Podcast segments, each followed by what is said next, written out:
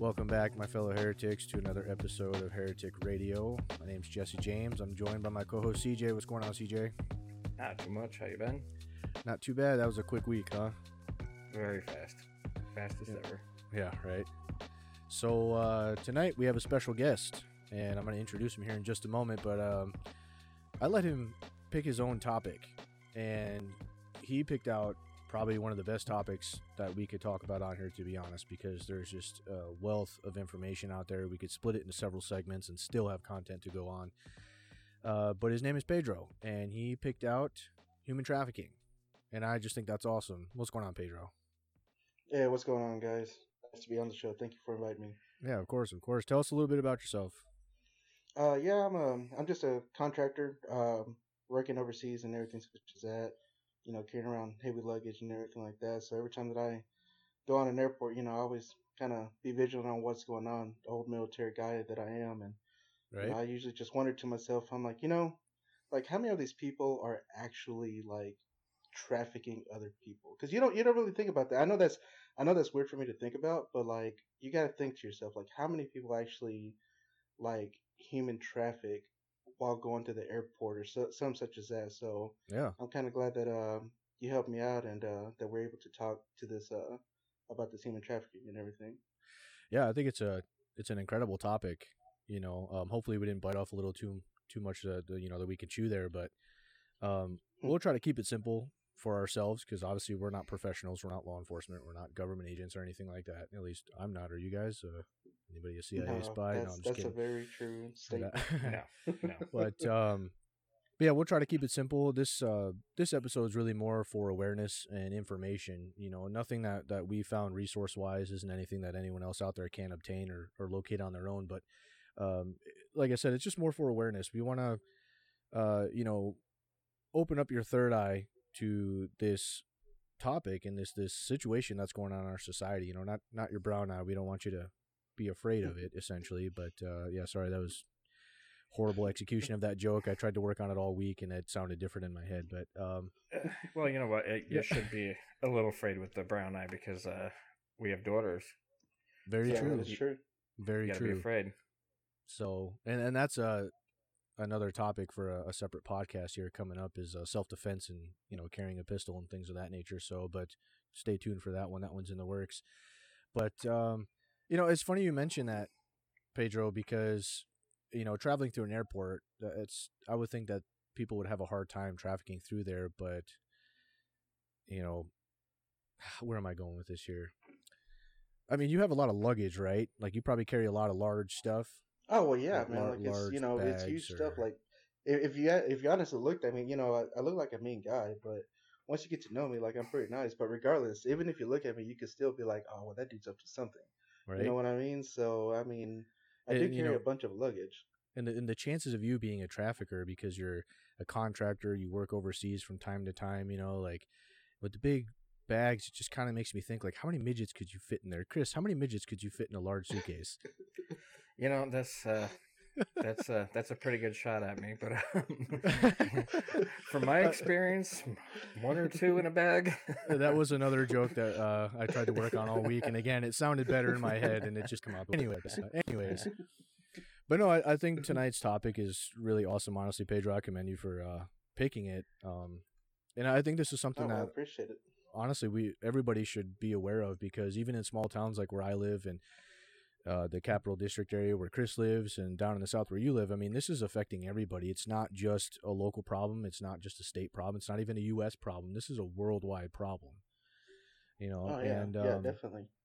so I'm just gonna I'm gonna kind of paraphrase this definition here. Um, the definition of human trafficking, I pulled it from the U.S. State Department's website, and basically, in the condensed form, um, it's forcing somebody to do something against their will. It's not even necessarily transporting that person; it's forcing them to do uh, a task or a job or something that they're not willing to do.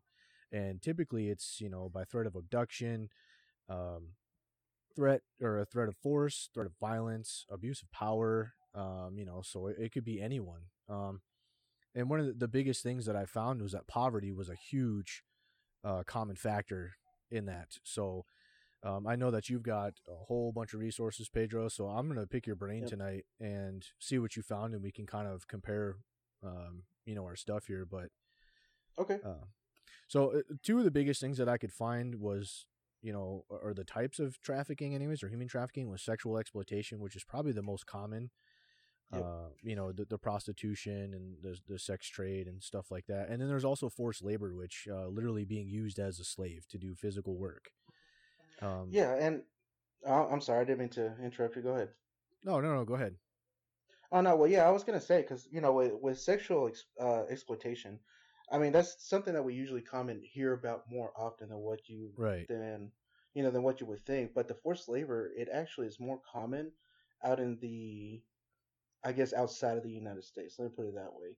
Um, the four the four major countries that are that it's usually like big in is I don't know if you ever heard of, it, but it's uh it's called Equatorial uh, Guinea Guinea. This Huh. is just this is just something that I pulled off of um off of worldatlas.com, but they were Yeah. they were saying that the four countries that had the um had the labor traffic was Equatorial uh, Guinea, Eritrea, Iran, and North Korea. Those have been those have been popping up for labor trafficking, uh, for the majority of labor trafficking and some sexual exploitations, like since 2011 all the way up to 2018. So I mean, you wouldn't really think, you know, because because you never hear of these other countries, but those are Right. four biggest countries that that do for labor, and that's one thing that surprises me too, is because you don't really hear of of labor trafficking. You really Right. don't. It's more the sexual trafficking that you always hear about. So Iran, I know that they've been in the news quite a bit, obviously for their beef with us. But uh, you know, we've seen reports, different articles, different things about how they're importing slaves from Africa, for the most part, to come literally be slaves.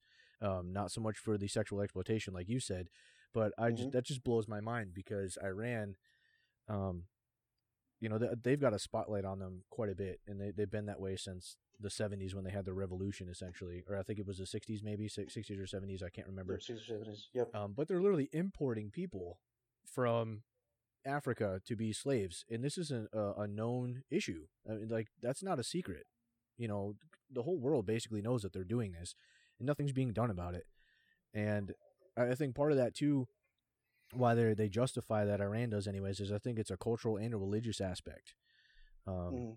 it, it just blows my mind. But um, some of the numbers that I looked up too was that uh, sexual ex- exploitation, excuse me, makes up seventy nine percent of the trafficking that is per, you know done in the world, and then only a mere eighteen percent is the forced labor side of it. So, um, and another thing that I found too that was kind of ironic was that uh, the most uh, or the traffickers that that conduct it the most are actually women. So Yes, that is true. Which is It crazy because you you'd think it would have been like some big scary dude like going around like clubbing people over the head type stuff or like holding them at gunpoint but no it's it, women are the one that are uh, you know trafficking and either coercing and forcing other women and children essentially because they're predominantly the ones trafficked That- well, yeah, but you also got to think about. Well, yeah, because I mean, you got to think about it though. Like, who, who's more trustworthy? Like, people people think just like you said. You know, it, it you think whenever people talk about sexual or sex trafficking, you think of big scary dudes coming in, grabbing people up off the street and just putting them wherever. It's not usually like that.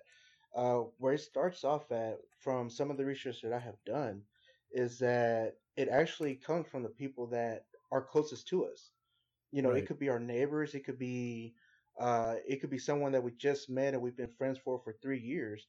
Uh, and to kind of hit up on a story like that, especially for the women, uh, me and my wife we got uh, discussing about this, and she was telling me how um, she knew a person that was going to our church, and they were they they met this they met this couple for like three years, right? And Right. their their daughter was about fifteen, I want to say fourteen or fifteen years old. So they're sitting here and they're talking to this girl for three years. Think about this, okay? For three long years, and they're going to this church talking to this girl. right By the time that she turns 17 years old, the woman sits there and tells the daughter, or the daughter of the other people, she was like, hey, you know, if you really want to be a little bit more independent, like, come and move in with us. We're going to help you out. right We'll send you off to college. We'll help you do all this. And just kind of gave her a good picture of what was going on. Right. Well, so make, the making daughter- her promises. Yeah, exactly. And then eventually, though, once the daughter finally made up her mind and was like, "Okay, I'm going to come with you," as soon as she came with the woman, instead of her living with the the female, she sent her to the supposed husband's house Right. and made her live with him. And then once she started living with him, that's whenever he started sending her off to do different stuff. And the the mom and dad they didn't catch on to this until like here recently, and they just finally got her back to where it was like, you know, thank God this is what's going on because, or you know, thank God we finally caught it because, right. um, because they figured out what was happening in the guy's house. But it's something to where you you you put your trust or the the female, I guess the the female gender puts their trust in somebody like this that's been Right. with them for three or so years or however long you know this person, and then they can still go and turn around and do whatever they want with your life, if that makes sense. Yeah, no, that makes total sense. Yeah, you know, women are, I guess, easier to trust. I guess in a situation like that, uh, compared to like, you know, some grown dude trying to tell some teenage girl like, "Oh yeah, I'll take care of you," blah blah blah. Yeah, I can totally Yeah. see how that how that works for sure. Um, you know, and and I think we said it a few times here, but poverty is a huge factor. Um, Yes. from the information that I That is find, actually huge. Um, just looking up right now, the porn indus- industry makes. Um, hang on, let me just look. Um, it makes ninety-seven billion dollars a year.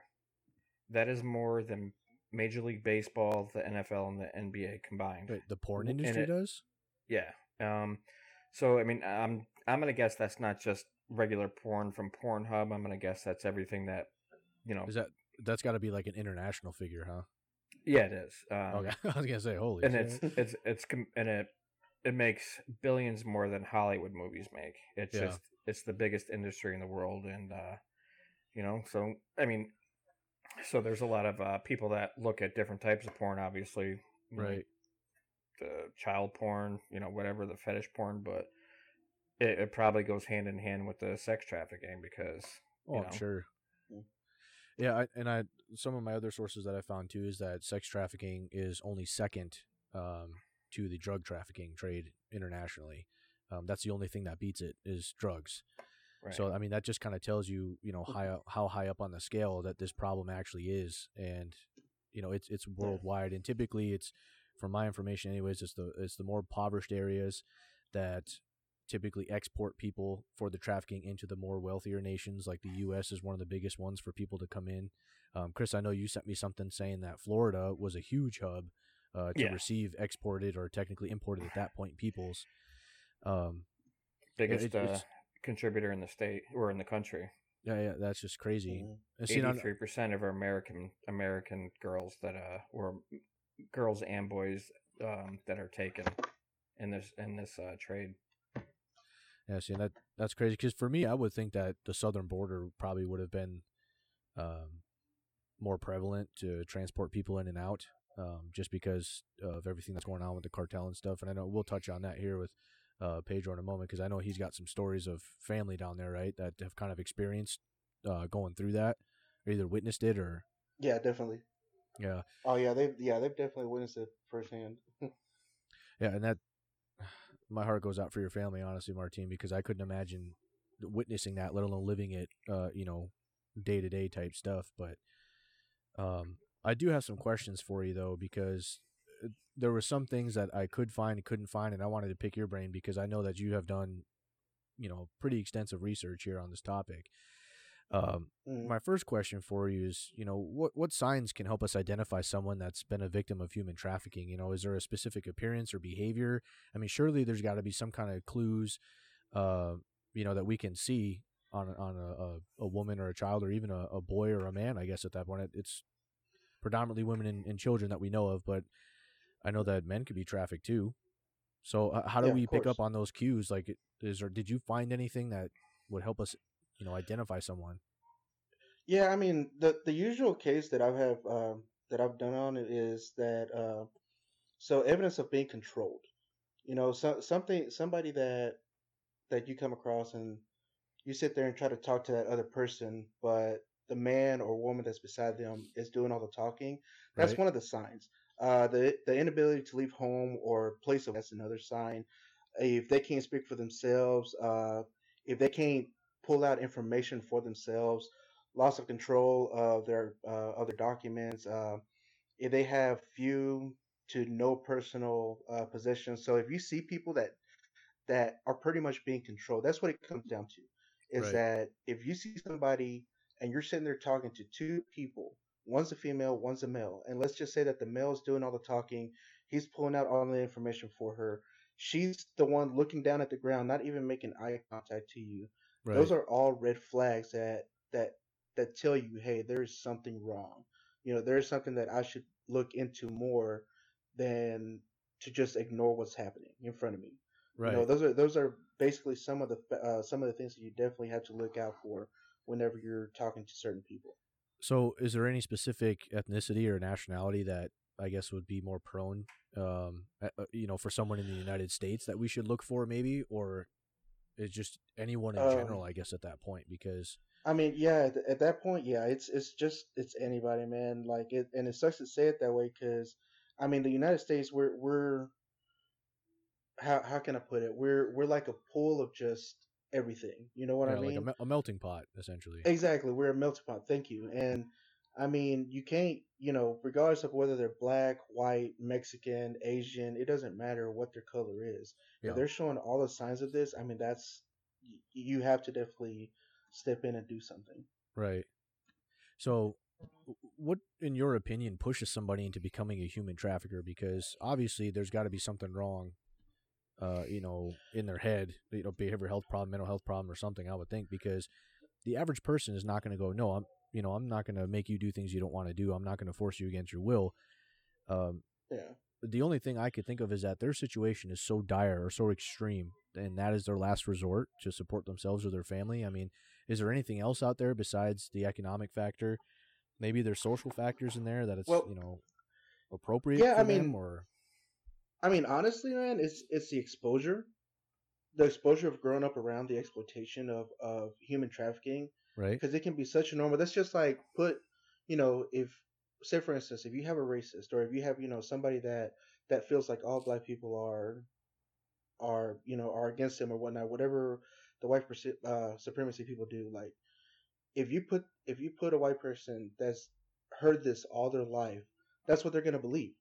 So it's gonna be a Right. normal to them. It's it's it- it's that exposure of human trafficking to that child or to whoever's growing up mm-hmm. around that mm-hmm. that's that's gonna cause them to be like, oh, okay, well this is normal to this, what I'm gonna do.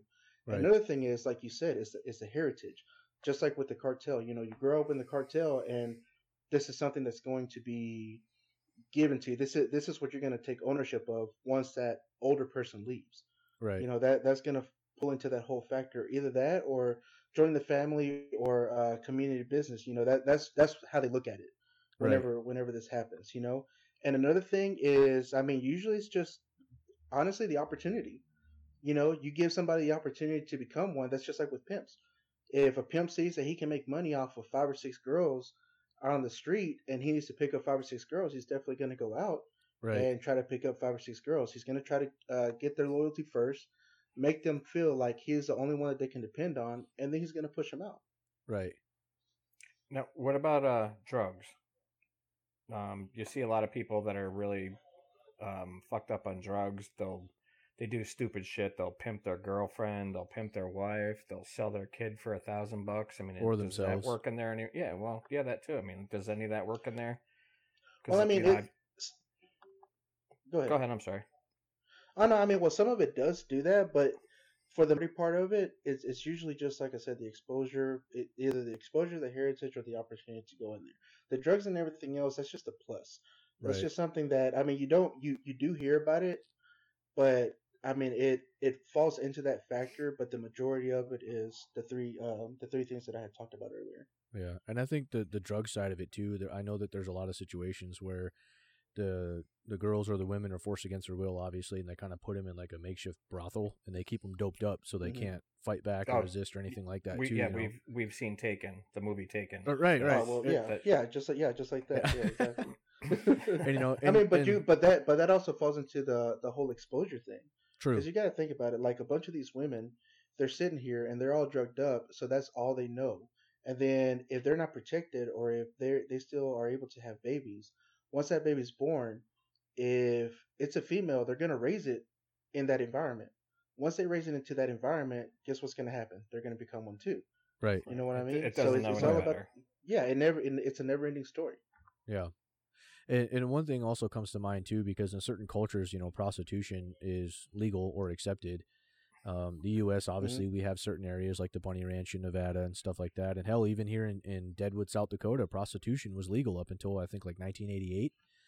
Um, you know, and it was regulated, and you had to have a license and all this other stuff, whatever. But then they finally outlawed it. But in some places in the world, like Bangladesh, um, they still allow prostitution and it's a way for these girls to provide not only for themselves and their families but the ironic part about Bangladesh is it's one of the largest Muslim countries in the world so it's it's kind of funny that they allow that um, but that it's a socially and religiously and culturally accepted practice in that country um, and then you know uh, Martine you know we were kind of taught this when we were in or excuse me Pedro holy shit I'm going to edit that out um, Yeah. but um, but we were What's in the your army, address? What's your Yeah, address, Pedro? yeah. so but we were taught in the army though um you know pre-deployment to afghanistan and stuff that you know they, they practice this stuff they're called like uh bacha bazi yeah. yeah and that's where families literally sell their little sons five six seven eight years old and they they give them off to these old guys making the same promises you know i can give them a better life i'll give them education or blah blah blah and what it is is they're literally pimping out these little boys because the man love thursdays right Yep. They dress these little boys up in makeup and they put them in dresses and all sorts of stuff and they make them dance in front of these perverted men essentially and this was uh, a huge problem with the us military too because we've known about it since we've been in afghanistan essentially it's just we were told to turn a blind eye to it because oh we don't have a right to say anything that's a cultural practice blah blah blah blah Yeah. the PC shit, whatever. And meanwhile, we're literally standing by, supposedly these defenders of freedom, right, and spreaders of democracy, and yet we're allowing oppression of children uh, and sexual exploitation of children happen right in front of us. And just now, we're Yeah. starting to do stuff about it. I mean, just recent years, and we've been in Afghanistan for twenty. So, yeah, and about and again, that's another you know cultural kind of aspect that Afghanistan that's been a practice for a long time. I mean, probably hundreds of hundreds of years, I would guess, if not. I'm not really sure, but it was going on a long time before we got there, and it's still going on. And the U.S. is just now starting to kind of like, hey, you, you probably shouldn't be doing that. That's that's kind of gross and inappropriate. kinda- like, but you know the the U.S. is always uh you know on our TV's been you know like the the righteous country, but um I think we've kind of uh helped these countries out with their prostitution for for years. yeah, Um, I remember when um, I was recruited. Um, I didn't get a chance to serve, but um, they're like, "Oh yeah, if you go over to Okinawa or you go to the Philippines, um, as soon as you get off, you know, you get your three day man. These chicks will be out there banging you. I mean, like, right, I mean, that's kind of helping it out. I mean, like that was part of the, you know, the one of the perks of joining the service. Oh, you'd be able to screw these women all over the world. I mean, like, I mean, I'm not saying I, I love our country and I love our military, but you know, like I think every country's had a part in kind of Yeah. exploiting all these Yeah. different things, and it's Yeah. sad. you know, and a lot of soldiers they, they get in trouble in Korea and Germany and stuff because uh, I I know for sure Germany they have uh, prostitution. It's legalized to an extent, um, but soldiers are blacklisted from going there. You know, they're outlawed from going there. They're not supposed to visit those sta- establishments and all that kind of stuff, and they can get in a lot of trouble if they get caught. Does that stop them? Absolutely not. They still get in trouble. Same thing for Korea, South Korea. Um, they still do it, and it's kind of another socially acceptable thing within those countries. But so yeah, it's it's it's kind of crazy. Um, but you know, and I gotta ask the question: Where is human trafficking most prevalent? You know, in our country. You know, we we touched on Florida, we touched on the southern border and Mhm. stuff, but inner cities have got to be, you know, probably pretty big on it too. Uh, and this is just you know reported cases, anyways. Like for my state, for example, we barely have any problems with it. Uh, to the Mhm. point where South Dakota literally broadened their definition of human trafficking so they could fit in with the rest of the nation. My town literally has had zero cases, and I think since 2016, South Dakota's only had 48 reported cases total, and the majority of those are during the Sturgis Motorcycle Rally because you know a lot of those bikers and travelers and tourists they bring in people and then they end up getting stuck here, or they get in trouble and they realize oh you don't even know him from Adam, how'd you get here? Yeah. You know, um, we have Yeah. a lot of drug problems during that time too. But I know Chris, you you looked up um, you know the Capital District area in upstate New York. What did you find? Um, redirects me to Florida. Just That's- Florida every single time. yeah, Just, Yeah. so no stats at all for New York or, or upstate anyways. or Um, well, eh, upstate, no. I mean, New York. Um, there's a lot down the city, you know, because Right. it all funnels down from from Florida. But uh, in the capital district, no. I've heard um over the last year watching the news that a couple motels were busted and they tried to connect these guys to um that ring, but I think it was just some guy pimping out a young girl. Uh, Right. you know, you can't really put it in the trafficking like she was on her way to you know, like Epstein's Island or something like that. right, the Lolita Express. Yeah. Yeah. You know, and so what about down there, Pedro? What are you uh what did you find on your area? Oh man, I've I mean here recently, just this past week, they they busted up 49 people for Holy human shit. trafficking in Birmingham. so I mean, it, it's steadily going on here. Birmingham is like the number one for us down here, from my understanding of it. I mean, uh, I it, it's it's funny that you know you should ask me about that as well because I just finished talking to one of the guys that I work with, and he told me that not recently, like about a year or two ago, Yeah. uh, he was talking to one of the guys that he went uh, that he was working with, and one of- he's a cop, so they stopped the van and doing a normal routine check. You know what I mean? Because the van had a light blown out. Well, Right. they started acting suspicious. So what this guys did was they were like, all right, well, we need something to to check the van with. So they made up some stuff. They started checking the van, and sure enough, whenever they popped open the glove box, a head popped out. Not not like a, a dissevered head, right. but like an actual like living head. And what actually happened was they had taken off the dash of the van that they were uh, working in enough Yeah. to where it was still functional, and they had placed a body on that uh on that un- underneath that dash So smuggling. just so that we could smuggle yeah so they were smuggling a person God. through that in that van so i mean birmingham is um is pretty bad right now with human trafficking And I think the South in general is really starting to light up with this human trafficking because I read a, uh, an article the other day from uh, whatever the Nashville newspaper is. I can't remember the name off the top of my head, but they had, uh, I guess, conducted like some study or something like that, or they got you know the stats for the state. In 95 counties out of Tennessee, had at least one Mhm. reported case of human trafficking confirmed by the police. So a missing persons, which ended up being oh they were taken against their will or wherever the case is but 95 reported cases out of uh, I think there's only like what 100 and 100 or so counties in Tennessee, which that's insane. That's everywhere in that entire state. yeah You know, which begs the question, what is being done to combat human trafficking because I mean, clearly there's something going on. You know, the world has recognized it. You know, what are we doing as average Joes essentially to to kind of or to try to mitigate this problem because it wasn't even until 2000 that the UN passed um, you know the anti-human trafficking international laws and act and all that kind of stuff. So we just started dealing with this 20 years ago, which again just kind of blows my mind because this has been a problem forever, but recently it's just blown up. Yeah, it, it, and it definitely has, and that's one thing that you know that kind of worries me because, I mean, at least from my side of it, we always get briefed on human trafficking, on what to look for, uh, what needs to happen if you see something, and stuff such as that. But like as far as like regular citizens and, or shall I say civilians that that don't have the opportunity to get briefed on like this, Right. you know, I kind of I kind of wonder if they're just you know if they just go on day to day, not not being I guess um, taught what to look for. Because you know if if you were to talk to me back whenever I was 20 years old, where I had no clue on what was going on, you know, it's I wouldn't have. I would have just been like, oh well, I don't know, man. I don't really know what to look for. You know, she's Right. not. I'm not gonna sit here and be like, oh, okay, well, I got to look for signs on on human trafficking. I'm not gonna do that because I wasn't. It wasn't brought to daylight for me.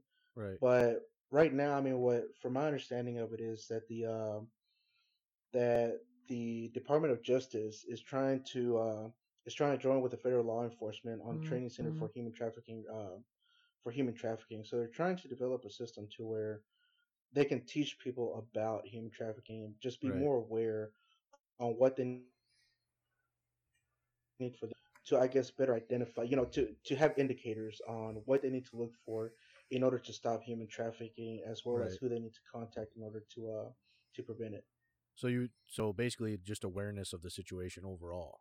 I mean, Yeah, pretty pretty much. I mean, and I mean, I know I know I have a lot of stories from the past, but I mean, even with this one, um, we had a girl that was abducted like about a month. I want to say a month or two, or two months ago. So pretty much last year, and uh, she went missing for about I want to say, I want to say about like three weeks, right? So they found her dead, but what what they were saying was that she was actually abducted uh, whether it was human trafficking or not, uh, it wasn't really too clear. But they were trying to go more towards the human trafficking or not. But Right. what I'm trying to get to, um, what what the point that I'm trying to get to with the story was that there was a couple that saw this person getting abducted, right. like literally from like 50 yards away. These people were watching this woman getting forced into a car. The husband that was looking at it, he was like, "Hey, I'm going to say something. I'm going to call the cops." The woman that was looking at this, in other words, his partner, she was like, Right. "Hey," she's like, "It's none of our business. Don't What don't say anything." Fuck? Yeah, so you got to think to yourself, right? Like, what kind of society are we are we growing up in, to where if you are needing help and you're clearly needing help, to whereas other people, one person wants to do something about it, but then the other person, um, go ahead, just tells the other person, "Hey, don't worry about it. It's none of our business. We shouldn't have to worry about that because it, it doesn't involve us." Think about that. You could have saved somebody's life, or you Oh, could have done something to prevent that but instead you, you decided to look the other way. What kind of person makes it? You know, what kind of person does that make you? You know, I, I think know? that's just kind of the degradation of society overall. You know, a- a lot of things that used to be wrong are now right. A lot of this trash culture, um, you know, that's going on today, like even 10, 20 years ago, people would be like, "What the fuck are you doing?" You know what I mean? And now it's just like it's a society norm, and you know, everyone's told like, "Oh, mind your business, mind your business, fuck off." That, that doesn't have to do anything with you, or you know, type shit like that. And I think that's gotten so deeply rooted in our culture, now, you know, at least uh, younger generations, that Mm, either they're too afraid to say something or they just don't give a shit. You know what I mean? Because oh, that's not my business, like you said. So Yeah. what what happened to that girl then? Did did they ever find her or what? yeah, well, yeah, like I said, they, they found her, but she was already dead. Like Holy they found her but I want to say like three weeks later after that, and she was she was dead in some river or whatnot. What the fuck? And that and Yeah, again, a- a life could have been saved had a phone call been made and given a vehicle description, something. You know, that, at least a chance to try to save her life. But no, it's no, honey, it's not our problem. Let's go over to Pizza Hut after this or something. Like I don't even know. yeah, like exactly. it's just terrible. yeah, it's just it is. you know. It, it definitely is. But that's the, I mean, it sucks to say it, but that's the society that we're growing up in nowadays. So, what about your family down in uh, Mexico? I know you told me that they've witnessed some stuff themselves. Like, what what do they see? What do they deal with down there? No, yeah, man. Like it. I mean, it's, this is kind of an everyday thing. At least that's this is what they tell me. Because this, they'll go down to the markets and they literally have to have their kids hold on to their pockets. Like there'll be times where they'll be sitting there just trying to shop. You know, just everyday stuff that we do in the Yeah. United States.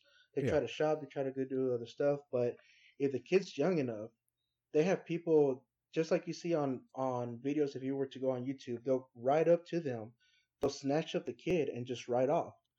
Like my one of my sisters, she's had a incident to where it was her and her two youngest, uh, her two young, youngest daughter and son. They were shopping, and all of a sudden, this dude just runs into the store, tries to grab her kid, and she fuck? had to fight this dude off. Like she had to grab her kid and like go at it with this guy in order for him to let go. And he finally let go because other people started helping her out Yeah. he got back on his bike and just started riding off. So you know, things like this. It's like it's it's, and it's not just for the the human tra- I mean, for the human labor trafficking. Like this is stuff in Mexico that they use for more of the sexual trafficking than they do the labor. right. So did did did anyone identify that guy? Was he cartel or just some off the street sleazebag who is trying to kidnap a Oh kid? well, no one knows. You know, and that's the thing about it. But even if it was cartel, they're not going to admit to it.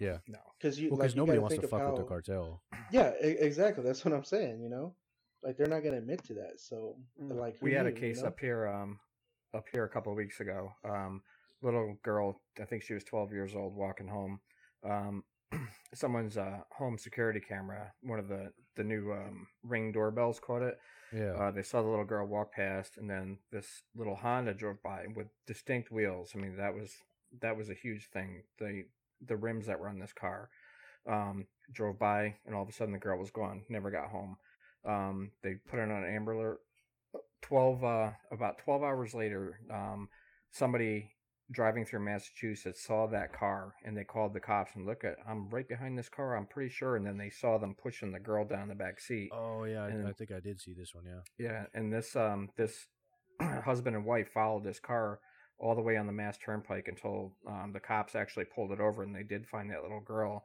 and the guy that was driving was an illegal so no idea what would have happened to her yeah. so she could have That's been dead. I mean, if if they weren't paying attention, they they used the um, the description about the rims, and they were able to say, "Yep, that's that's them."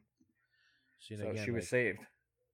had they not said anything, God knows where that little girl would be right now, Right. alive or dead, or even in the country or or a different state or something. I mean, Twelve hours for that little girl, terrified, not knowing what's going to happen. you know, Right. I'm actually surprised that South Dakota doesn't have more because, in particular, where I live at, um, we live. I mean, the interstate literally goes right through my town, and it's kind of called the. I can't remember what, how they um, phrased it. If it's like the crossroads or something, or the, I don't know. But basically, uh, I'm at the northern Black Hills where Interstate 90 cuts right through the town, and literally within 10 minutes, you can, or a few minutes, anyways, you can be in Wyoming, you can be in Montana, or you can be in North Dakota, in, in any direction.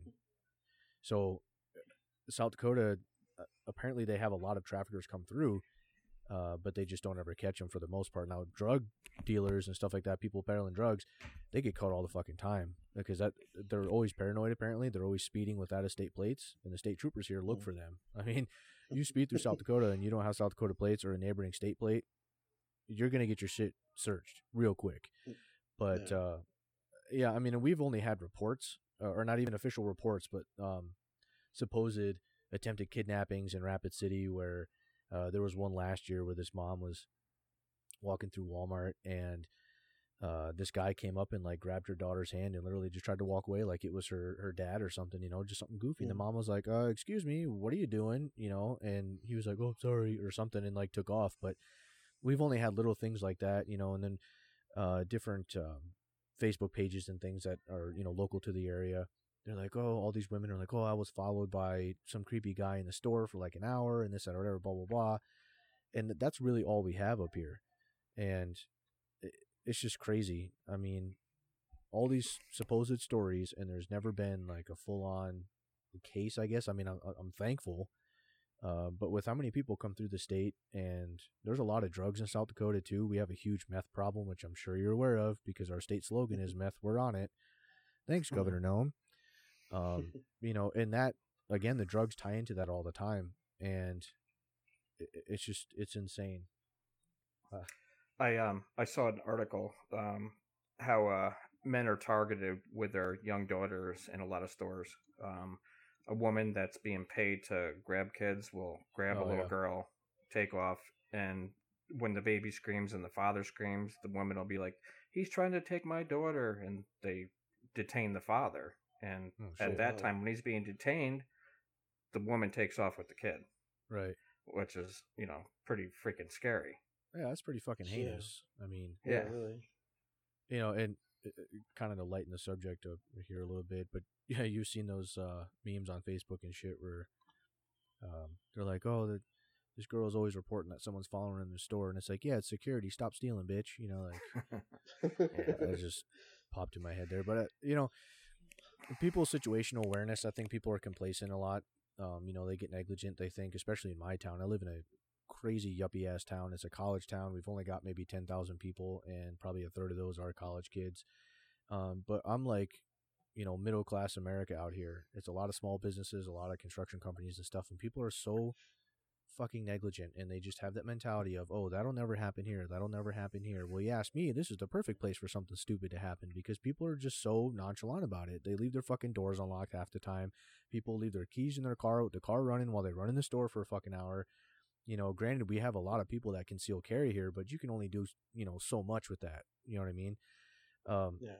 And especially in my town, being a college town, you know, there's a lot of young kids uh, you know, between the ages of what, 18 and probably early 20s, I guess, going to school here.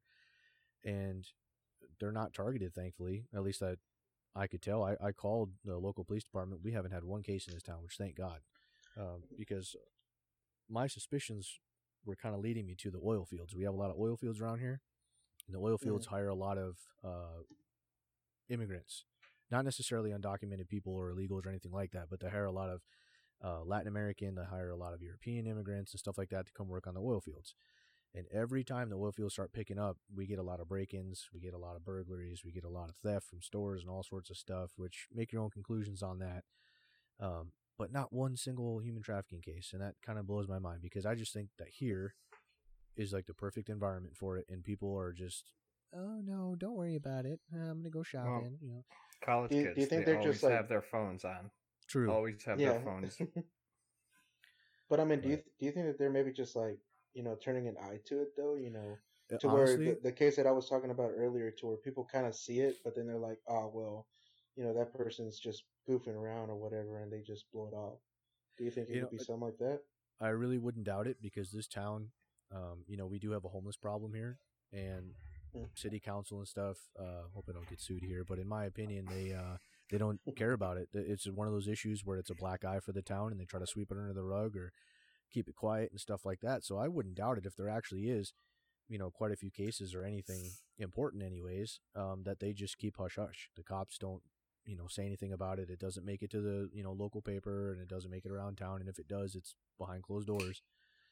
You know, um, I just it's a huge yuppie town. I mean, the kids here drive forty thousand dollar pickup trucks, fifty thousand dollar pickup trucks. You go by the high school at any time during the day, and there's nicer vehicles than mine in there. For shit's sake, I mean, these kids are super privileged, and I just think that they would be like the perfect target. And don't paint me wrong, I'm not considering human trafficking here, people, but I just think that for my town, people are just so complacent with it that eventually it is going to happen, and then they're going to act like, "Oh my god!" Instead of, "Wow, we should have been prepared for this. We should have had a contingency in place. We should have had some form of awareness." But nope, they don't care. We're on meth. That's the only problem. you know. Well, I mean, but- all it, all it takes is for them to to have somebody start having them trust them, and that's about it, man. That's all it takes. Right. Like I said, some, you some know, I mean, naive college girl here, like, exactly. oh and it, and you it's know. usually the shy, the shy, nice ones. You know, the ones that yeah, that think that everybody's good in the world, and you know, they're the ones that are going to get abducted first because they don't know any better. You know. yeah, and, and I could totally see that happening here. And I, I honestly, I pray it doesn't. But You know, and that's probably another thing with uh, Facebook. Um, I uh, I see a lot of people getting um, friend requests from just random people. Eh, you know, Yeah. and girls nowadays they accept them. They have to have five thousand people on their Facebook. Like, oh, my parents don't like me. I'm having a hard time in school. My boyfriend left me. I'm overweight. Blah blah blah. And then that's like an in for someone to get to her. You know, oh, I Right. think you're pretty. You know, I mean, not that I know know these things, but I'm I'm just saying that it seems feasible. Like, wouldn't that be a way to get in there? And Yeah, I- like a I lot of these so. young kids, yeah, they don't understand that they're they're being used. They're they're not liked as much as they think they are, but they're a target. and, and I think Yeah. this kind of plays into last week's episode too. The social media, you know, they use that as a tool, a manipulating device, you know, to Yeah. try to coerce these girls, or whoever, uh, you know, come meet me over here, come do this, whatever, blah blah blah. And next thing you know, um, they're being pimped out in Czechoslovakia or some shit, and they have no idea how they got there. You know, like some taken shit. Yeah. But you know, there's Now, a, And we believe- have a lot and- of stats here in Colony about that. Like their Colony is always putting things on the news how all these out of state guys, teachers, cops, whatever, are meeting a Mhm. 13 year old girl, boy, and they're meeting here in Colony at a hotel. And obviously, right. thank God it's not a real Yeah. kid, it's a cop. But you know, that's they find him on um, Facebook. Yeah, Some- and And see, and believe, and believe it or not, most of that is usually from uh, from foster homes. like kids Yeah, in I was- foster homes. You know, I was actually or, just uh, gonna say that, yeah. care. yeah. yep. Yeah, like, they're a lot looking of those because that's what I was reading on. Yeah, exactly. Because I mean, you gotta think like they're the most. I'm not saying that they're the most vulnerable, but they are the most. Um, what, what's the word that I'm looking for? like Easy most people target. to it because of their situation. Yeah. Exactly. You know, they they want Who doesn't want wanna be loved? somewhere. Exactly. Right. Right. Exactly. You know, who doesn't want to be loved? They they want that affection. Right. So Yeah, and- and mean, if- foster if, kids- people. They typically get the shit end of the stick to begin with, you know, because they get bounced from home to home, family to family. They're never in a permanent place for the most part till they turn 16 and can be emancipated or 18 and whatever.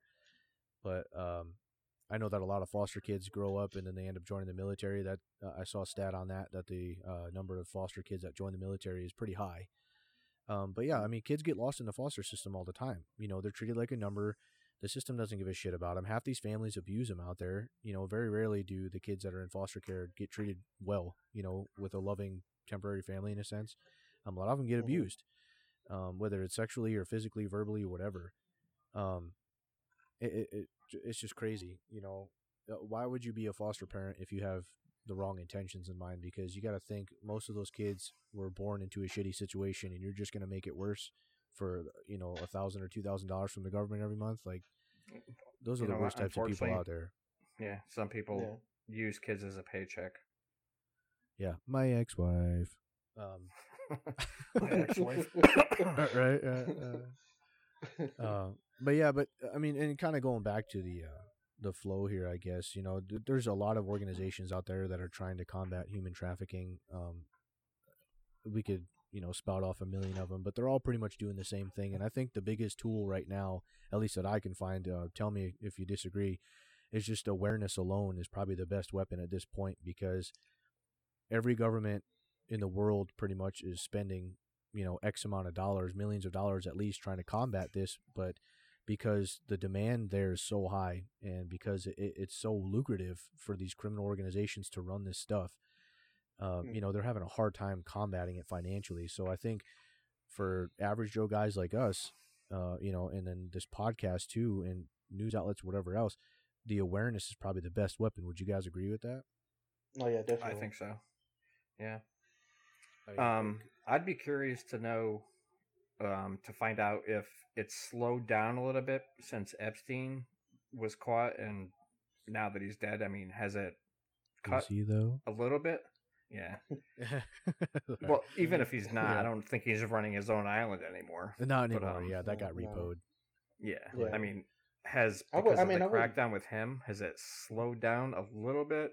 People are more aware Um, now, or people are probably more aware, but I don't think it's slowed down because you got to think about it. I mean, Epstein was probably like the not even the tip of it because you still Yeah. got the cartel, you got the Russian mafia, you got all these other secret organizations that we probably don't even know about at the moment.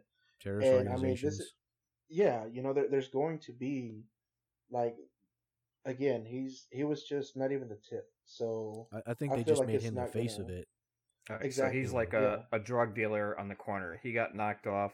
Somebody else Pretty is in his place now. Yeah, Yeah, like like like they knocked Makes out one. They knocked out one uh, organization out of like a hundred thousand or something. You know what I mean? Like Right. yeah, a drop in the bucket essentially. So now somebody else international has his business. Yeah, Bill Clinton's Yeah, and- next. No. I mean, but yeah, but like Jesse said too, that I mean, you know, you, you have to be aware of this stuff, man, because I think that's going to be the, the big majority, at least for us, for the Yeah. United States as, as as a country, that we definitely need to be more aware on on our surroundings and just being negligent to what is going around us in order for this to to kind of disseminate it in in this country. Yeah, I think our society as a whole is very good with the awareness aspect, and I kind of give credit to social media. Um, you know, uh, for example, autism, right? Autism used to be like, oh, they used to call them mentally retarded, or, uh, Or your parents used to it? beat it out of you. yeah, right, or or just drug you up till you Just behave type shit or whatever. But wake up. intellectually disabled, whatever the case was. Um, and it wasn't until what probably the last twenty years or so that the awareness really started popping up. Like, hey, these people are not mentally retarded. They're not this or not that. Whatever. Like, they're just trapped in their body. They can't communicate effectively. They still learn the same way. Um, it just might take them a little bit longer. Whatever. But then you had the whole autism thing come out because of all this awareness, and now everybody knows what autism is. When before it was a, a misconception that oh that guy's retarded or that child's retarded, and I say that in a respectful way. Sorry, but now everybody knows. So that way, um, even police, when they see somebody, they're acting kind of silly or whatever else, or if you're in the store or whatever else. My first thought, anyways, is if I see a little kid or even a grown up, they're acting kind of off. My first thought now is, oh, maybe he's autistic. You know what I mean? Yeah. And hopefully we can kind of get to that that uh, that level with the human trafficking and uh, just throwing it out there. I guess maybe if it if the awareness gets so great that we could just be like, hey, uh, something's kind of wrong there. Like, ma'am, are you okay? Or hey, little kid, you all right? Whatever. That you know, maybe that will be our first thought. Rather, I was like, something's kind of wrong. Maybe I should report this instead of, oh, that's their parents or something, or that's not my problem, or whatever else, because something has to be done. Uh, But I, again, the awareness Well- aspect, I think, is probably the greatest weapon. So, Yeah, exactly. but Well, um, for um, I don't know. I my advice is um, take your kids to the bus stop. My daughter's eight years old. Bus stop is fifty feet away. I drive Right. her every morning. I'm there to pick her up. She knows if I'm not there on time to pick her up, she stays on the bus, goes to school. So right, yeah, just- and not being and, uh, complacent. right. Yeah. Don't I mean, that's don't just say, like "Oh, you it- can you can walk home, honey. It's okay." No, no. Yeah, yeah, because it's just one of those things. Because I mean, to kind of relate to it, so this is something that I always used to tell my kids. So I was like, okay, so you know how Thor at the beginning of his movies, he trusted his his brother, right? His brother Loki. Right, How he was like, oh, okay, you know, I, I love you to death. You know, you're my brother. We're gonna we're gonna you know you're being controlled, so I'm not gonna count you for what you're doing right now because I feel like you're being controlled, so forth and so on, right? But then whenever you look at Thor on Thor Ragnarok, Ragnarok, you see that he trusts his brother, but not as far as he can throw him right, to all the actions that he was given. So the way that I tell my kids whenever I tell them that story is be like Thor in Thor Ragnarok. You know, trust a person, but don't trust them as far as you can throw them right. because Yeah, you don't know what's going to happen. Yeah, keep them at a distance exactly because you don't know what's going on, especially if you just met that person. Don't give them your full trust. Like give give them enough trust to where you can be somewhat comfortable, but don't give them the full you. Right. You know, Well, if so that makes speaking sense. of speaking of that too, kids kids will let you know if they're not comfortable with somebody. of yeah, course, kids yeah. are brutally honest too. Like Yeah. Yeah. They'll say whatever's on their mind, which I think is hilarious in most cases, but it's also a safety thing too. Um, you know, that they're like, yeah, so and so, he creeped me out, or he said this, or he did Mhm. that, and then they're like, wait, what? You know, like it, it makes a, the parents question, like, who the hell is that person? Or whatever. I've had that happen a couple times to my kids where they they told me stuff about, um, you know, an adult or something, and I was like, the hell. And then a school or a phone call was made to the school or whoever it was, but, um, yeah, yeah. Uh, uh, but going on here, I, I did I want to go on to this um, next little, um, I guess side topic within. Um, I was contacted by I'll just say his first name Jonathan. He asked the the question, you know, what are our thoughts on legalizing prostitution? You know, uh, would it help alleviate the human trafficking problem, or would it make it worse, or would it be you know create a le- a, a good industry or something, or whatever? And I, I did happen to find um, actually, it's Harvard Law and International Development Society, so pretty reputable source, I would think. Harvard, inter, you know, University. Mm. Um, they kind of reinstate, you know, that human trafficking it affects the whole world. Um, the U.S. State Department in 2013 estimated that there's 27 million victims worldwide. All this other stuff. Um, 82% of it concerns sex trafficking, and nearly half of those involve victims under the age of 18. And then they go on to say that um, you know, the United Nations adopted that protocol to prevent, suppress, and punish trafficking, blah, blah, blah. Just recently in 2000, you know, um, they conducted a study in 2012 and they, they deemed it Does legalized prostitution increase human trafficking? So the findings, and this is where it gets interesting because to me it was a little surprising, but at the same time I kind of suspected, um, you know, what they said in a sense. Um, Mhm. so, and I'll just kind of paraphrase the information here. So, they said that countries where they legalized the prostitution, they had a higher number of human trafficking inflow into the countries compared to the countries where it was prohibited. So, kind of that supply and demand type thing again. Mhm. Um, which to me, it's like, oh, if it's legalized, then there has to be proper channels, right? Well, I'm sure there is, but they were still pumping in exploited people left and right uh, according to this study. And they say on average, the countries with legalized prostitution reported a greater incidence of human trafficking inflows. So you legalize it, you make it okay to practice, but you're actually affecting more victims because of the demand aspect, uh, I guess here. Um, Well, yeah, because it, because then you're telling the people that are trafficking, oh, okay, well, it's legal what I'm doing now. right. Yeah, You and, know, and they got to they got to supply them it. somewhere. Yeah, exactly. so, uh, you know, and, And, and well, who's who's going to want the girl that's been used 35 times? yeah, Exactly. So, yeah, they're and they gotta- keep, keep getting fresh girls in constantly. Right. So that that could be a problem. I, I could see that. And so, and here's a criminalization aspect of it. So, criminalization in Sweden uh, resulted in the shrinking of prostitution market and thus declining the human trafficking flow. So, it's either you legalize it and you increase the flow, or you criminalize it and then you decrease the flow. Which I would think that black market side probably would have boosted it. I, I thought it would be the other way around, but Yeah. according to the study, it's not. So. Uh, they they also uh, studied Sweden and Denmark, where prostitution is decriminalized, and Germany, where they expanded legalization of prostitution. Kind of going back to what we discussed earlier. Um, it's consistent with the quantitative analysis, which fancy words, uh, showing that the trafficking inflows decreased with criminalization and increased with legalization. And I think that's somewhat true for drugs too. You know, you look at the states like, uh, you know, Washington, Colorado. Um, uh, who else? Uh, California Vermont. decriminalized it, all this other kind of stuff. Granted, they they provide legal avenues for people to grow their own weed, but they're having a problem now that the overregulation of it, the the tax on it, and everything else is causing the black market to spike up. If people don't want to go pay eighty dollars for an ounce when they can go get it for, Yeah. you know, whatever. You know, from this other guy, I'm I'm not a weed head, so I don't really know prices. I just know the eighty for an ounce because that's what Illinois just put it at, and people were pissed. But um, I think Uh, that's so- pretty much double. Yeah, yeah, pretty much, right? Yeah. So, but yeah, so it it seems like the criminalization versus the decriminalization versus the legalization versus the you know prohibiting and everything else. It's like a it's a double edged sword because they go on to explain that the legalization and decriminalization, or at least the legalization aspect of it, um, potentially it you know it improved the uh, work environment, the treatment of the sex workers. You know, they got benefits, I guess, at that point. You know, they had proper facilities to do it. They could get testing and all sorts of stuff, you know, for STDs or whatever else. But the trade off is that the demand keeps bringing in more more victims from other places. And then, you know, the criminalization aspect of it decreases the flow because I'm assuming people get busted.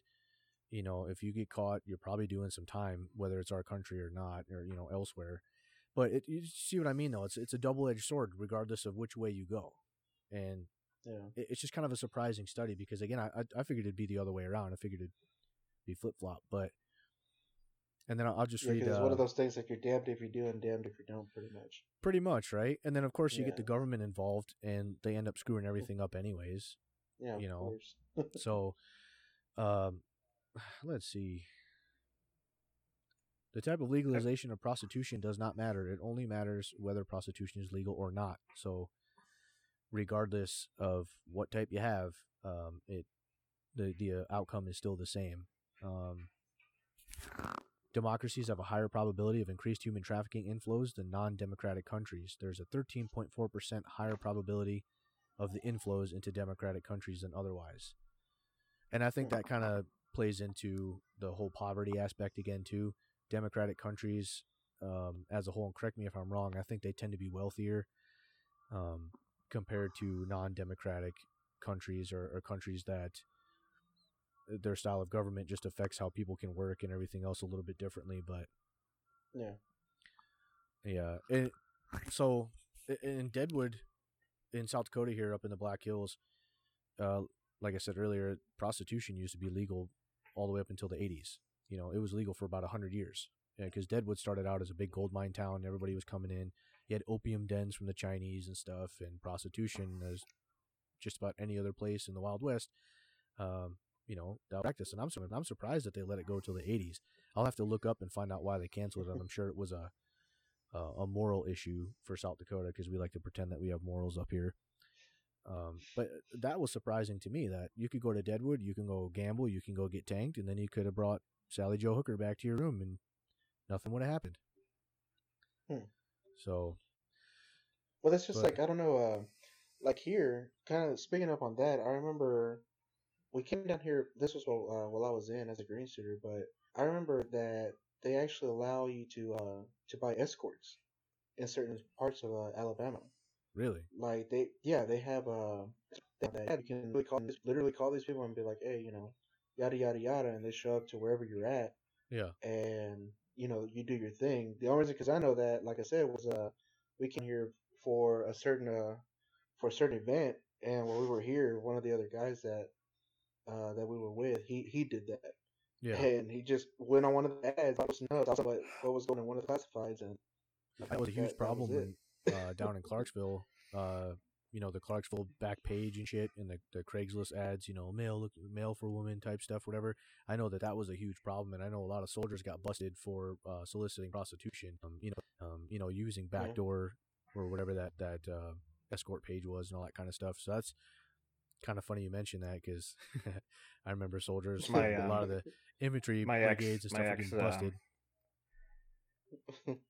I was married with my ex and uh, found her back age. She was escorting. Oh my god. So yeah, that that kind of hurts. Yeah. That, yeah, but Yeah. so so well, you know, hey, So I think we'll probably start wrapping up here. We're in about an hour, just over an hour now. But yeah, I think this is epic, you know. it's and- a funny part. go ahead, Chris. I was gonna leave a funny. Uh, was on Backpage for my. Wife was out. Um, I a- answered her ad, and then we met up at a hotel. Yes. Right. what? Oh my god. Yeah. Oh my god. And she denied me. no, go figure. So But so yeah, so just to recap though, I mean, uh, for this overall episode here, so I think we all kind of agree that awareness is is the best tool to kind of combat this at this point. You know, uh, poverty is the main driving factor here for the most part. You know, you have the people from the more impoverished countries and areas being imported into the more wealthier nations and stuff. And I learned that it's not just sexual exploitation; it's also modern slavery. You know, they're literally forcing people to live as slaves. Um, you've got to educate your kids right from the get go. Yeah. I think you're Yeah. Watch the surrounding. Stay with some. Stay with somebody. don't be complacent. You know, situational No. awareness is Mm. key, and if you can defend yourself in one way, shape, or another, you know, uh, that's going to be uh, next week's podcast. There, and this is kind of the teaser here. Um, self defense and you know carrying a concealed pistol or an open carry, whatever. Um, we're gonna we're gonna dig into that one there, and I know uh, states like like mine and Pedro's. Um, we're very open with Second Amendment rights, and we're proud of it. You know, I Yeah. carry a pistol everywhere I go. Be going to the store Very half a lucky. mile down the street, and I carry that shit regardless. You know, because God help anybody that's going to try to take, you know, my wife or kids.